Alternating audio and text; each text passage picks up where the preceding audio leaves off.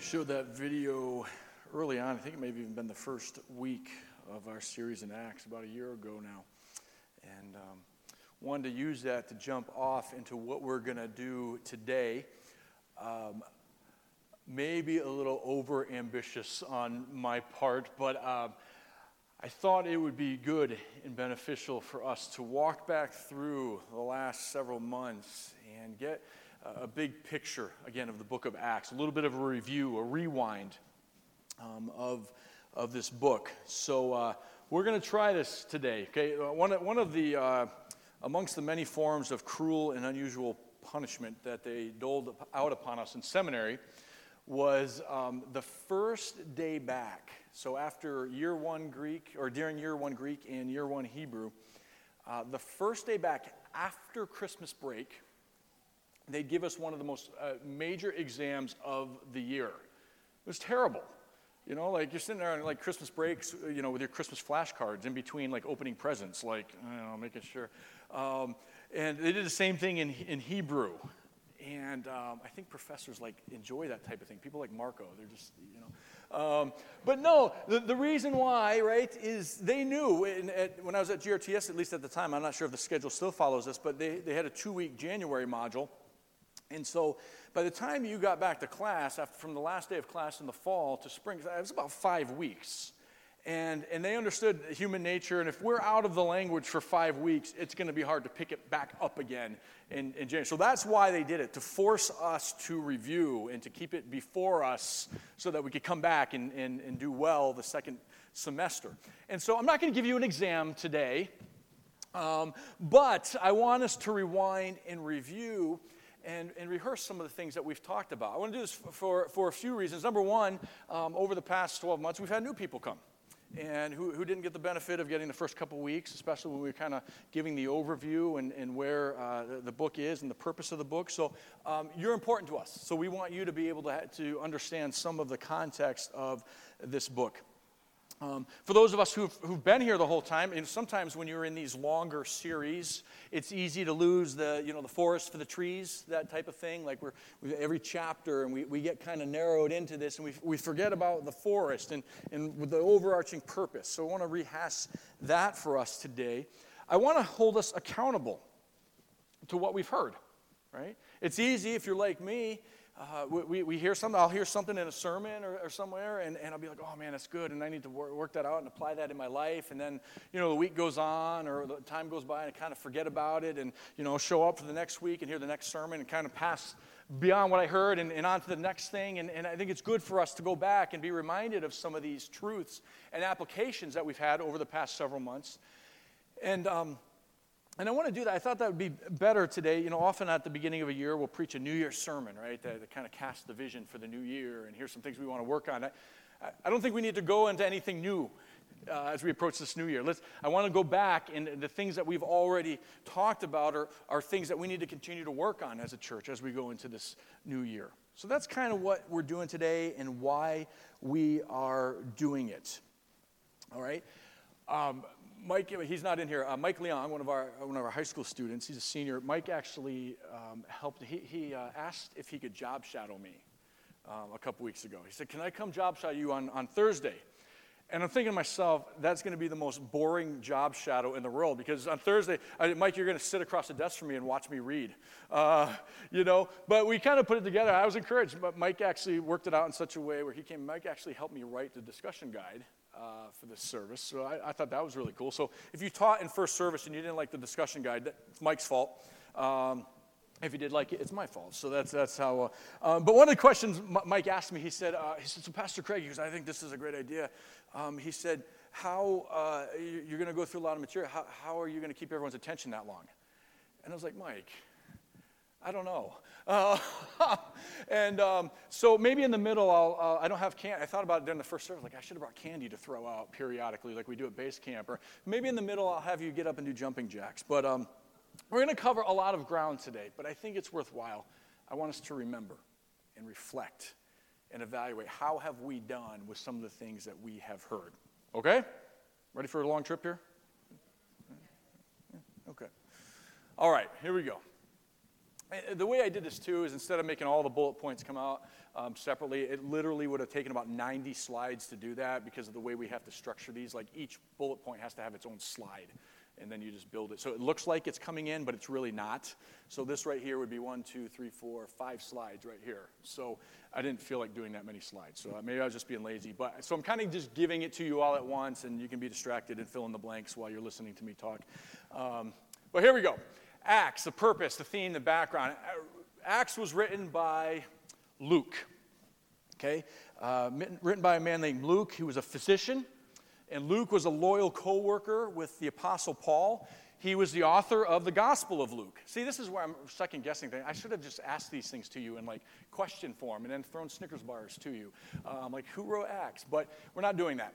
Uh, so, Luke, the physician, co worker of Paul, and uh, author of the Gospel of Luke. Acts is intended to be read as the continuation or part two of Luke's initial gospel. And that's why there's this connection. If you read the last chapter of the book of Luke and the first chapter of the book of Acts, there's some overlap in those two chapters. And that was common back in the, these days when they'd write multi volume historical works to have that kind of an overlap between the volumes, partly because there's a long time in between. It'd be very similar to you know, when we watch our favorite TV show, right? And, and you watch it and it's, you know, previously on, uh, you know, fill in the blank, whatever. So, um, I don't know, you just say to me, pre- you, shout out your favorite TV. Previously on, oh, so only, the rest of you don't watch TV. Right? Good, good. Yeah, no, uh, no. Pre- right, previously on the Mandalorian or, or, or whatever, right? And, it, and, it's it's a recap. It catches us back up with the story and, and, and things. That's that's what Luke Acts is doing here. Um, many have suggested that a, a great title for the book of Acts would be Jesus Continued or Acts of the Risen Lord Jesus. And here's the reason why. If you look at Acts chapter 1, verse 1, uh, Luke writes this In my first volume, I wrote about the things that Jesus began to do and teach. Began to do and teach. Implication of that is here in volume 2, I'm writing to you the things that Jesus is continuing to do and teach. So, what happens in the book of Acts is still orchestrated at the end of the day by Jesus Christ himself as he unfolds his redemptive plan using his church. The other great thing about this, and Jesus continued, is that as Acts chapter 1 opens, we see Jesus ascend into heaven. And so, as the story of the church unfolds, Jesus is enthroned in heaven. That's so significant because this truth is what informs our mission here on earth. This isn't arbitrary. Jesus Christ is on the throne conducting the affairs of this world and this universe. And this knowledge and this awareness is what empowers us. This is why we don't cower before worldly powers and influencers and philosophies, because the risen King Jesus is orchestrating these events. The risen King Jesus is the leader of his church. That's why Acts 1 is significant. Luke and Acts were both written to a man named Theophilus. We don't know much about Theophilus, but we know this based on the purpose statement in Luke chapter 1. At the end of this passage here, I'm writing to you an orderly account for you, uh, most excellent Theophilus, that you may have certainty concerning the things you have been taught. So, apparently, in some way, shape, or form, Acts is functioning along with Luke's gospel as, a, as an apologetic part of this new movement, convincing Theophilus that this is worth it. This is truly of God. It's worth giving your life to, it's worth surrendering to. Don't go after Rome and all the other things that are out there. This is it, Theophilus. I'm writing to you so you can see what God has done, so you be convinced. It's true, it's worth it. This is a movement of God Himself. Luke goes on to address some important themes in his uh, work here. Uh, the coming of the promised Holy Spirit. It's a major theme in Acts chapter 1 and 2. The birth of the church and its legitimacy. Again, Luke demonstrated, we stressed this quite a bit at the beginning, that this new movement of the church is rooted in ancient promises. This is a new era, but an old plan. right? This was always plan A. The church was always the end game. Everything pointed ahead to this. A transition from the old covenant to the new covenant and all that went along with that the Jew and the Gentile relationship and how Jews relate to the law under the new covenant. It's a major theme in the book of Acts.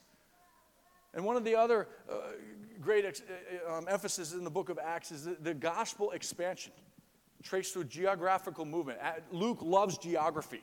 He mentions places all the time. And it starts right in Acts chapter 1, verse 8, where, where the Great Commission is there. And you'll be witnesses in Jerusalem and Judea and Samaria and the uttermost parts of the earth. It's a circle that grows and grows and grows. And as you read the book of Acts, and you'll see this today in this overview, that the gospel starts in Jerusalem and it explodes throughout the world. And Acts is a picture of that. Acts is telling us how that happened. Lastly, I want to spend just a minute um, emphasizing this. Um, one of the things I, I appreciated when Dave uh, Lamb spoke here just two weeks ago, he talked about the significance of, of, of reading Scripture and having it tethered to the overarching story of the Bible, right? Creation, fall, redemption, consummation, right? And every story in the Bible, every word of Scripture, every account, every book fits into this narrative and describes something about that narrative. And Dave said uh, really well, he said, you know, we do a disservice when we untether passages uh, from the, uh, the grand narrative of Scripture. So I want to talk just for a moment about how Acts is tethered to the grand narrative of Scripture. This is important. It's kind of like, uh, this is why it's important. If you were to watch, uh, you know, you have nine Star Wars movies, right? Nine Star Wars movies, and then like 900 TV spin offs. But there's the nine main movies. All right, so if you like Star Wars, can you imagine the only Star Wars movie you ever watch, like Empire Strikes Back? That'd be terrible. It's, it's a good movie, it's a good story, but it's terrible. Like, number one, like, who's this guy walking around with a black cape and a helmet? And, and why is he related to this guy named Luke? Like, what's their connection? And then you go all the way to the end of that, and it's, it's, it's a terrible ending. Like, it'd be a terrible place to end the story, right? Han, Han Solo is like frozen in carbonite, and the movie ends, and you're like, well, that's depressing. That stinks. And, and if that's the only Star Wars movie you ever watched, that'd, that'd be loud. That'd be terrible. Be incomplete, right? Then you got to watch the whole thing and like, oh, I see the connections, and oh, the bad guys do lose, and eh, right. That's why it's important to understand where Scripture fits. You see how it fits into the whole story. So I want to emphasize this, this one point here about Acts. Last days. Peter's sermon on the day of Pentecost raises a lot of questions in Jerusalem. What is going on here? You have the Holy Spirit come upon the disciples in the upper room. Uh, flames, they start speaking in other languages, prophesying, and this powerful proclamation of the Word of God. In, in Peter, in his sermon in Jerusalem on Acts 2, he quotes from the book of Joel, Joel, Joel 2, Joel's prophecy. And he writes this, and in the last days, and I have that underlined for a reason, I'll show you in a minute. In the last days, it shall be, God declares, that I will pour out my spirit on all flesh, and your sons and your daughters shall prophesy, and your young men shall see visions, and your old men shall dream dreams. All right? This is Peter. This is Peter saying, This is what's happening. This, prof- this prophetic word from Joel 2, this is what you're seeing here on the day of Pentecost. And he uses this terminology of the last days. If you go back to Joel's prophecy, Joel writes something very similar, and it shall come to pass afterward that I will pour out my spirit on all flesh. Your sons and your daughters shall prophesy, your old men shall dream dreams, and your young men shall see visions. But you notice, hopefully, because it's underlined, Paul nuances it just a little bit different. Paul substitutes afterward for last days. Where does Paul get that language? Why is he using that terminology? Well, most commentators believe he gets it from here Isaiah chapter 2. It shall come to pass in the last days that the mountain of the house of the Lord shall be established as the highest of the mountains, and shall be lifted up above the hills, and all the nations shall flow to it, and many people shall come and say, Come, let us go up to the mountain of the Lord to the house of the God of Jacob, that he may teach us his ways and that we may walk in his paths. For out of Zion shall go forth the law and the word of the Lord from Jerusalem. Why does all that matter? We could spend a ton of time talking about this. Let me summarize it for you real quick. What Peter is doing in his sermon in Acts 2 is that he is locating the events of Pentecost, and by extension, everything that happens after that, he is locating that in the last days. Right? In the last days. The Joel 2 connection is obvious. It's almost quoted word for word, except for that little change at the beginning. The Isaiah terminology is also striking and significant. So I believe that Isaiah 2, I believe it's pointing to a greater fulfillment beyond the day of Pentecost. That said, the way prophecy works in Scripture, oftentimes in Scripture, prophecy will have fulfillment and then a fuller fulfillment and then a fuller fulfillment. And I think that's part of what we are seeing going on here. I think it has a greater fulfillment beyond Acts 2, but the significance of Jerusalem as being a place that the truth of God's word flows out from certainly fits the book of Acts. The nations are well represented, right? Isaiah speaks to the nations. The nations are represented in Jerusalem on the day of Pentecost. And these people hear and believe, and they become part of God's end time temple, the house of the Lord, the terminology used in some translations. Why does this matter? Like, what's the. Here's why. We read Acts as history, rightly so, but I want to suggest to you this morning that Acts is also an end times book in the sense that it tells us the church's role in the last days that were inaugurated at Pentecost. This is why Peter locates the events of Pentecost in the last days. It's how we are to live in the last days. Uh, places like Ephesians would fit this, right? Paul writes this in Ephesians 3. This mystery is that the Gentiles are fellow heirs, members of the same body, and partakers of the promise in Christ Jesus through the gospel. Of this gospel I was made a minister according to the gift of God's grace, which was given me by the working of his power. To me, Though I am the very least of all the saints, this grace was given to preach to the Gentiles the unsearchable riches of Christ and to bring to light for everyone what is the plan of the mystery hidden for ages in God, who created all things so that through the church, through the church, the manifold wisdom of God might now be made known to the rulers and authorities in the heavenly places. This was according to the eternal purpose that He has realized in Christ Jesus our Lord, in whom we have boldness and access with confidence through our faith in Him. So I ask you not to lose heart over what I am suffering for you, which is your glory. The final move in redemptive history before consummation is the advent of the church. This was always what it was pointing to. Peter acknowledges that in his sermon. The last days are here, so is the church. This is the means that God created, that God um, began in order to be a light to the kingdom in the last days. So, this is why that's significant. It's tempting for us to read Acts simply as a history book and think about the way they conducted themselves, right? Uh, the example there, the, the spirit controlled nature of that church, the discipleship, the missional and gospel expansion, their emphasis on prayer, their functional care of one another. It'd be tempting to read it and go, oh man, how quaint, how cool. That's the way it was, it's the ideal. So we should model it too because those were the good old days. But I would suggest to you today, it is not just history. This is supposed to be what characterizes the people of God in the last days. And the fact that it's the last days should totally reorient our perspective to how we live in this world. A sense of urgency should characterize our mission in the church. Not just coming and getting fat and lazy and learning more, but understanding that this is missional. These are the last days. And when we understand that something is near its end, it kind of lights a fire in us, does it not? When we were down in Indiana for Christmas, we understood as a family that this was going to be the last time we were all going to be together in that house that we have 20 something years of memories in with grandma and grandpa. We knew that house would be sold this year. And grandpa would be moving up here. And I remember uh, Chris and Hannah, as they were leaving the house the last time, you know, they, they were crying. And I said to them, I said, girls, take a look around. Because it's probably the last time you guys will be here. And, and throughout those days that we were there, we, we tried to make sure we did all the stuff.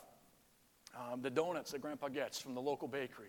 and the Mexican restaurant. That's our favorite one there. And all these things, we got to get these in, we got to get these in because this is it, this is going to end. And there was a little bit of sense of urgency. It was different this time. That's how we have to understand when we read the book of Acts and understand our mission. It's different. It isn't just a quaint history. It's our marching orders, and we need to follow them with a sense of desperation and urgency because this is ending and people are dying and going to hell, and we dare not be complicit in that by keeping our mouths quiet and sitting here non missional, just getting fat and happy within the walls of this building. Right? Missional, the last days. Darrell Bock writes Luke hoped that others would come to appreciate what God had done and was doing through what became the church. In this, in this way, those in the community could be encouraged and come to a deeper appreciation of their heritage, while others could be exhorted to be a part of what God was doing. So, here's a brief overview then of where we've gone. That's kind of the introduction. Here it is story from Acts 1 to Acts 18. The book opens in Acts 1 the risen Jesus gives final instructions to his disciples and he ascends into heaven, right? We talked about that. He's enthroned in heaven now. He tells his disciples, very important point, go and wait in Jerusalem until the Spirit comes upon you. And in the context of that, he gives them a, re, a rehashing, a restatement of the Great Commission that we come across in Matthew 28. Again, we're told that our mission is going to be to take the gospel, preach the gospel, making disciples, right? So we have a, a re echoing of the Great Commission here. And then Matthias is chosen to replace the betrayer, Judas. That's Acts 1. We move into Acts 2. Pentecost. We've already alluded to Pentecost. This was the birth of the church there in Jerusalem. The Holy Spirit does come upon the disciples, flames of fire, a great rushing wind, and they're empowered and, and they go out and they proclaim the gospel. And Peter stands in the city where Jesus had been crucified just weeks before and preaches with such power and authority under the Holy Spirit that 3,000 people come and are added to this movement, become followers of Jesus Christ. And then we have this snapshot of, of the church and what they prioritized as an end times institution in the book of Acts. We talked about this quite a bit when we were in it. They devoted themselves to the apostles' teaching and the fellowship, to the breaking of the bread and prayers. And awe came upon every soul, and many wonders and signs were being done through the apostles. And all who believed were together and had all things in common, and they were selling their possessions and belongings and distributing the proceeds to all as any had need. And day by day, attending the temple together and breaking bread in their homes, they received their food with glad and generous hearts, praising God and having favor with all the people. And the Lord added to their number day by day those who were being saved. Right? The end times missional church must prioritize these things. Acts 3 goes on. Signs and wonders begin to happen among the disciples in the church. Peter heals a lame beggar uh, there in Acts chapter 3. And in his sermon, it, that attracted people, got people's attention, and he preaches a sermon. And, and in his sermon, he presents Christ as the risen, vindicated Son of God. Remember, Jesus continued. Peter's like, The Jesus you crucified, he's risen, he's enthroned, he's behind this healing. And then he calls on people to repent, which is an astounding statement on his part, because he's saying, You who are complicit in the crucifixion of Jesus Christ, repent. There's an opportunity due to the unfathomable grace of God for people who are complicit in the crucifixion to turn their lives around and find forgiveness and grace and mercy at the cross of Jesus Christ. What an astounding thing. And that's the theme there in this chapter. Well, it moves on to Acts chapter 4, and we begin these persecution cycles. Uh, Peter and John, and presumably the, the, the, former lame man, were brought in to the, the, the religious leaders and are questioned, and they're given a stern warning. Don't do that again. Stop talking about Jesus. You know, they, they didn't listen. Stop talking about Jesus. And Peter and John, they go back to the church and, like, we were warned, they threatened us. And the church offers this incredible prayer at the end of Acts chapter 4. They don't pray, hey, God, change our circumstance. Oh, God, help us not to suffer. They pray, God, grant us boldness to proclaim. Boldness. That was their request. that we won't cower back in fear and trembling. And as the chapter closes, we see another snapshot in Acts 4 32 through 36 that is very similar to the, Acts, the, the passage at the end of Acts chapter 2, the things that matter to the church. Acts 5, the church comes under attack from the inside and the outside. You have Ananias and Sapphira and, and their planned sin in the church. That's an attack from within. Sin can't be tolerated in the covenant community of God. And if it infiltrates the church and is allowed to go unchecked, it brings the church to a bad place. So we see how sin is to be dealt with. There's the attack from within, there's an attack from without. The leaders of the apostles are brought in again and questioned, and this time they're beaten. This is the second cycle of persecution, it's growing a little bit in its intensity. We move on to Acts chapter 6. The church has experienced growing pains. We unpack this, right? The early church was not perfect. People in the early church complained. Oh, they did. There's some growing pains. They're being stretched, like, uh, and, and the complaint centered around the one, this one in particular they recorded here was centered around the care of widows, and you had Greek widows, and, and like, how are we going to take care of these? And there's the two sides a little, little bothered by one another, but they work it out. They solve the issue from within. They choose these seven men. Many see this as the birth of the office of deacon. If it wasn't the official birth of it, it's the prototype. These seven men are chosen to care for the needs of people so the apostles can dedicate themselves to the preaching of the word and prayer. And we're introduced to one in particular, his name's Stephen. Stephen kind of rises to the top and he's filled with the Spirit and he's skilled in proclaiming the word of God. And he's arrested. We move into Acts chapter 7. And Stephen, after his arrest, gets up and, and he preaches to uh, the, the religious leaders there. And he rehearses Israel's history and their stubbornness towards God over the centuries. And basically, he turns that on them and says, You're just like them. You're stiff necked, stubborn. Guess what? That didn't play real well. And now, instead of warnings and beating, Stephen is killed. Persecution cycle number three really ramped up now. But something happens in that persecution. We're introduced to a man named Saul at the end of this chapter. Saul was a leader, and he's there, and it says he's there holding people's coats. Here, Matt, let me take your coat. Pete, let me take yours. So you can hold two rocks in your hand instead of one. And he's watching as guys are throwing rocks and watching Stephen be bloodied there, falling to his knees eventually, and he's enjoying it. Ah, silence. Silence these people. Keep proclaiming Jesus. That's our introduction to this man named Saul. They're kind of emboldened by this. In Acts chapter 8, the persecution really ramps up. And they start, uh, the intensity becomes greater, and people have to flee. Believers have to flee Jerusalem. But you know what it tells us, right, in verse 4 of Acts 8? It tells us they didn't go and cower back and say, we need to lay low for a little bit because this persecution is getting a little intense. It says in verse 4 as they go, they proclaim the gospel. And I would suggest that in some ways, the gospel proclamation that happened as a result of persecution was probably one of the greatest gospel spreads in the book of Acts. The common people, as they flew, uh, flew Jerusalem, flee, fled, there we go. As they fled Jerusalem, oh, sounds like a kid book. Flee, flew, flew, fled. I found it. Okay. Um, they proclaim the gospel. And it goes on. The gospel spread is, is, is spreading beyond Jerusalem. And we're introduced to a man named Philip and his missional work with a Samaritan, and then the Ethiopian eunuch who converts and then takes that good news to North Africa. Gospel spread. Acts 9. This man named Saul we met, God says, Ah, I've got a purpose for that guy. And Paul's on his way to Damascus so he can kill more Christians. And Jesus appears to him in blinding light. And Paul's life is forever changed. Redemptive history is forever changed. And Jesus says to him, Why are you persecuting me? You are going to be my chosen means to take the gospel to the Gentiles.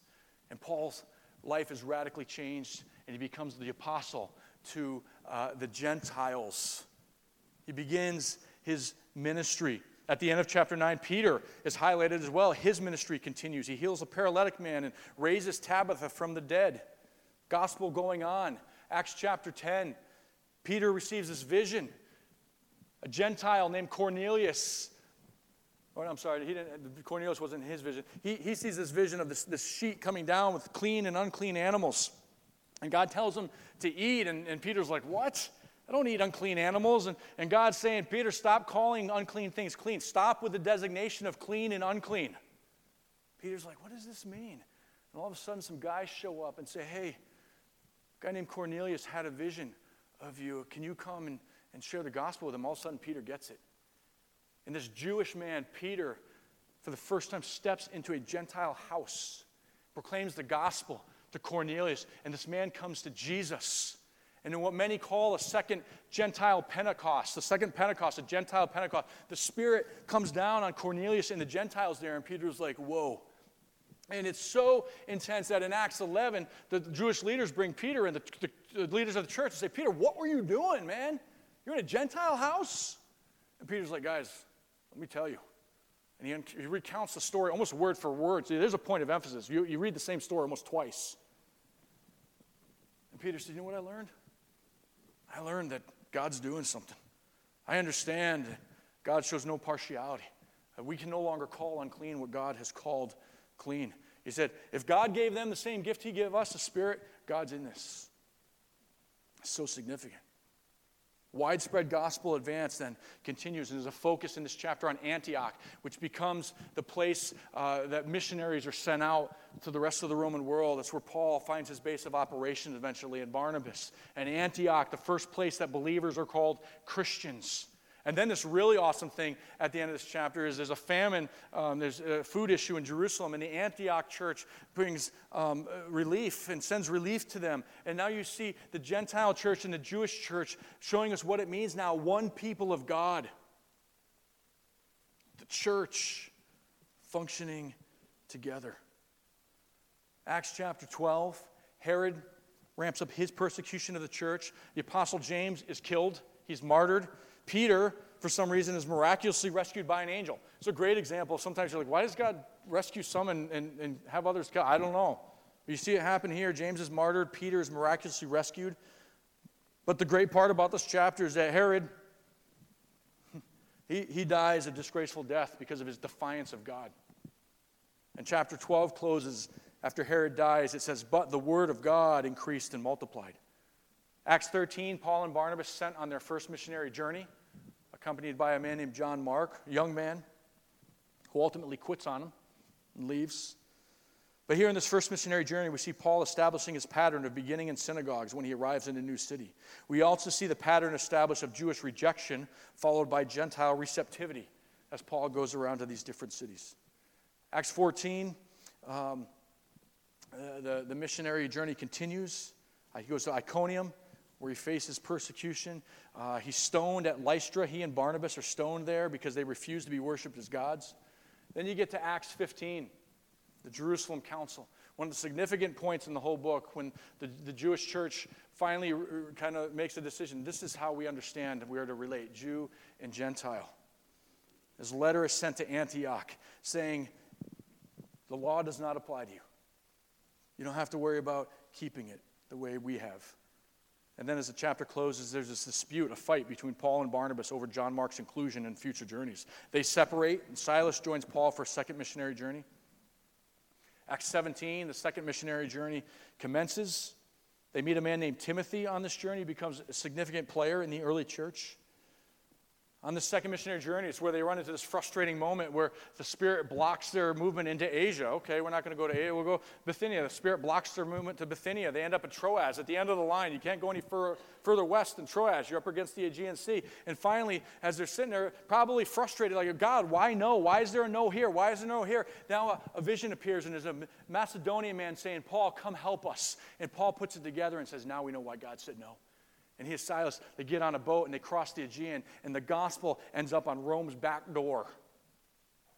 And they begin ministering in places like Philippi and Thessalonica amidst a lot of challenge and a lot of hardship and a lot of opposition.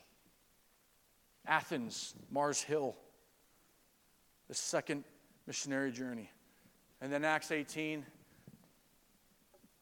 our last place we were, they end up in this city of Corinth. They have a long stay there. They meet a man and a woman named Priscilla and Aquila who become crucial ministry partners. We're introduced to a man named Paul, Apollos, who Priscilla and Aquila disciple, and Apollos goes out and unleashes the power of the gospel. We see God moving.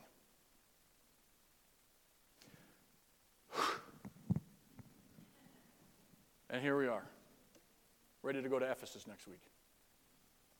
So, what are some quick takeaways from the survey of the book of Acts? Well, number one, we are completely dependent upon the presence and power of the Spirit. Completely dependent. Jesus tells disciples, You go to Jerusalem, you go to the house, and you wait for the Spirit to come. You wait there, right? He understood. None of this happens without the power of the Holy Spirit. Listen, we accomplish nothing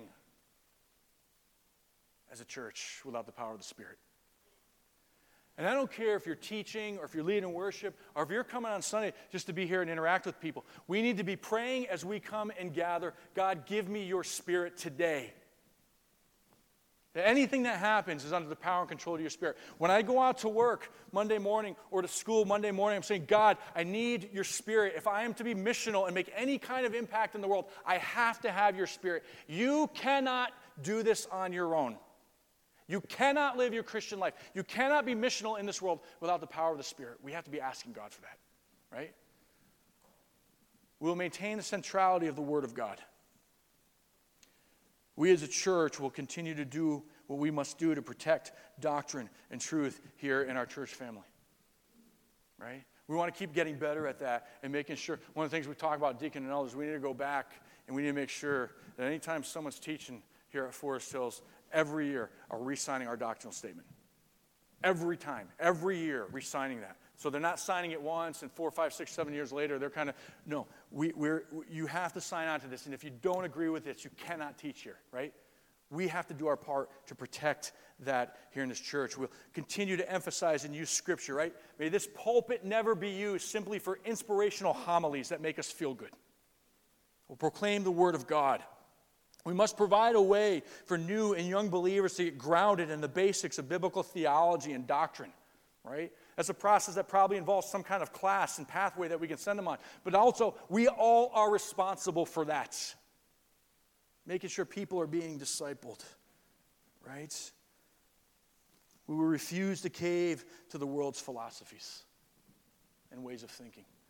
We must be devoted to the apostles' teaching the fellowship, the breaking of bread, and the prayers. All right, we emphasize that from Acts 2. That word devoted is key. Right? I'm going to skip these quotes for now. Fellowship costs us something. It costs us something. My investment in you, your invest, it'll cost me something. I can't just do it the times when it's convenient. I got to go out of my way to build relationships. I have to go out of my way to love you well. You have to go out of your way to love each other well. And sometimes it's going to inconvenience you. But we have to commit ourselves to that, devoted to these things. I think Forest Hills Baptist Church is really good at being devoted to the preaching of the word. I'm not saying this, we have awesome teachers. It's such a high value here. We could put three or four guys in this pulpit on a Sunday, and they're capable and can teach the word of God. We do, we do that well here our classes. We do that well here. Our teachers, children's ministry, we do that well. I think that we can always improve at prioritizing one another and making time for each other, we just talked about. And, and one of those ways, none of these are magical, but we do need to be taking advantage of the opportunities that the church creates. Things like uh, hub groups, studies, regular gatherings, fusion, opportunities like the three by three groups, showing up for baby and wedding showers, serving together in ministry, Right? We need to value those things, be devoted to them, care deeply for one another outside of the walls of this building. The prayer part, eh, okay. To be honest with you, is probably one of the things that honestly often discourages me the most, so is our lack of zeal for prayer. It's one of the most significant things we can do as a church, and it's also the thing that many of you just simply ignore. The public gathering for prayer. You cannot read the book of Acts. You cannot read this book without seeing a correlation between their commitment to gathering for prayer and the power that was unleashed in them and through them. And if you read the book and don't see that, you're just you're, you're blind. It's, it's there. embracing it. Embrace hard, be ready for opposition, right? Face persecution over and over and over again. But it was the common people who went out boldly proclaiming the scriptures. Embrace hard, finish well. I took Maggie rock climbing yesterday. This, this is really hard. She did it for a few hours. And as we're getting ready to be done, there was this one while she's like, I want to finish on a, on a harder one. I think, and so she finished on this one. It was pitched, it went up a little bit, then it pitched back. And, uh, and she got it out. And I, I appreciate that. I'm like, man, now you way to finish strong. You, you, like you, you embrace hard. You want to just finish with something easy. You embrace hard. That's what we have to be willing to do. Embrace hard. We need to take sin seriously, deal with it when it infiltrates the church. We need to address growing pains with grace and a willingness to pitch in and be a part of the solution. Right? The dispute over the widows in, in Acts 6, they were, they were complaining about it, but they talked through it. Look, as we grow and continue to grow, we're going to have growing pains. There are going to be things exposed that we don't do well.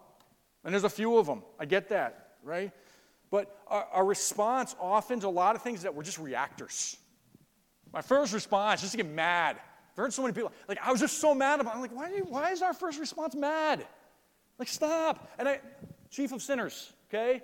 I, am a reactor. I oftentimes react instead of respond. Watch the, um, here we go again with the girly thing. I, we watched Father the Bride this summer with, uh, with my daughters. My daughter's getting married this next summer, so like, let's watch Father the Bride. That's a terrible movie to watch with your girls when you're getting married. And the whole they're like laughing at me the whole time. My daughter's like, eh.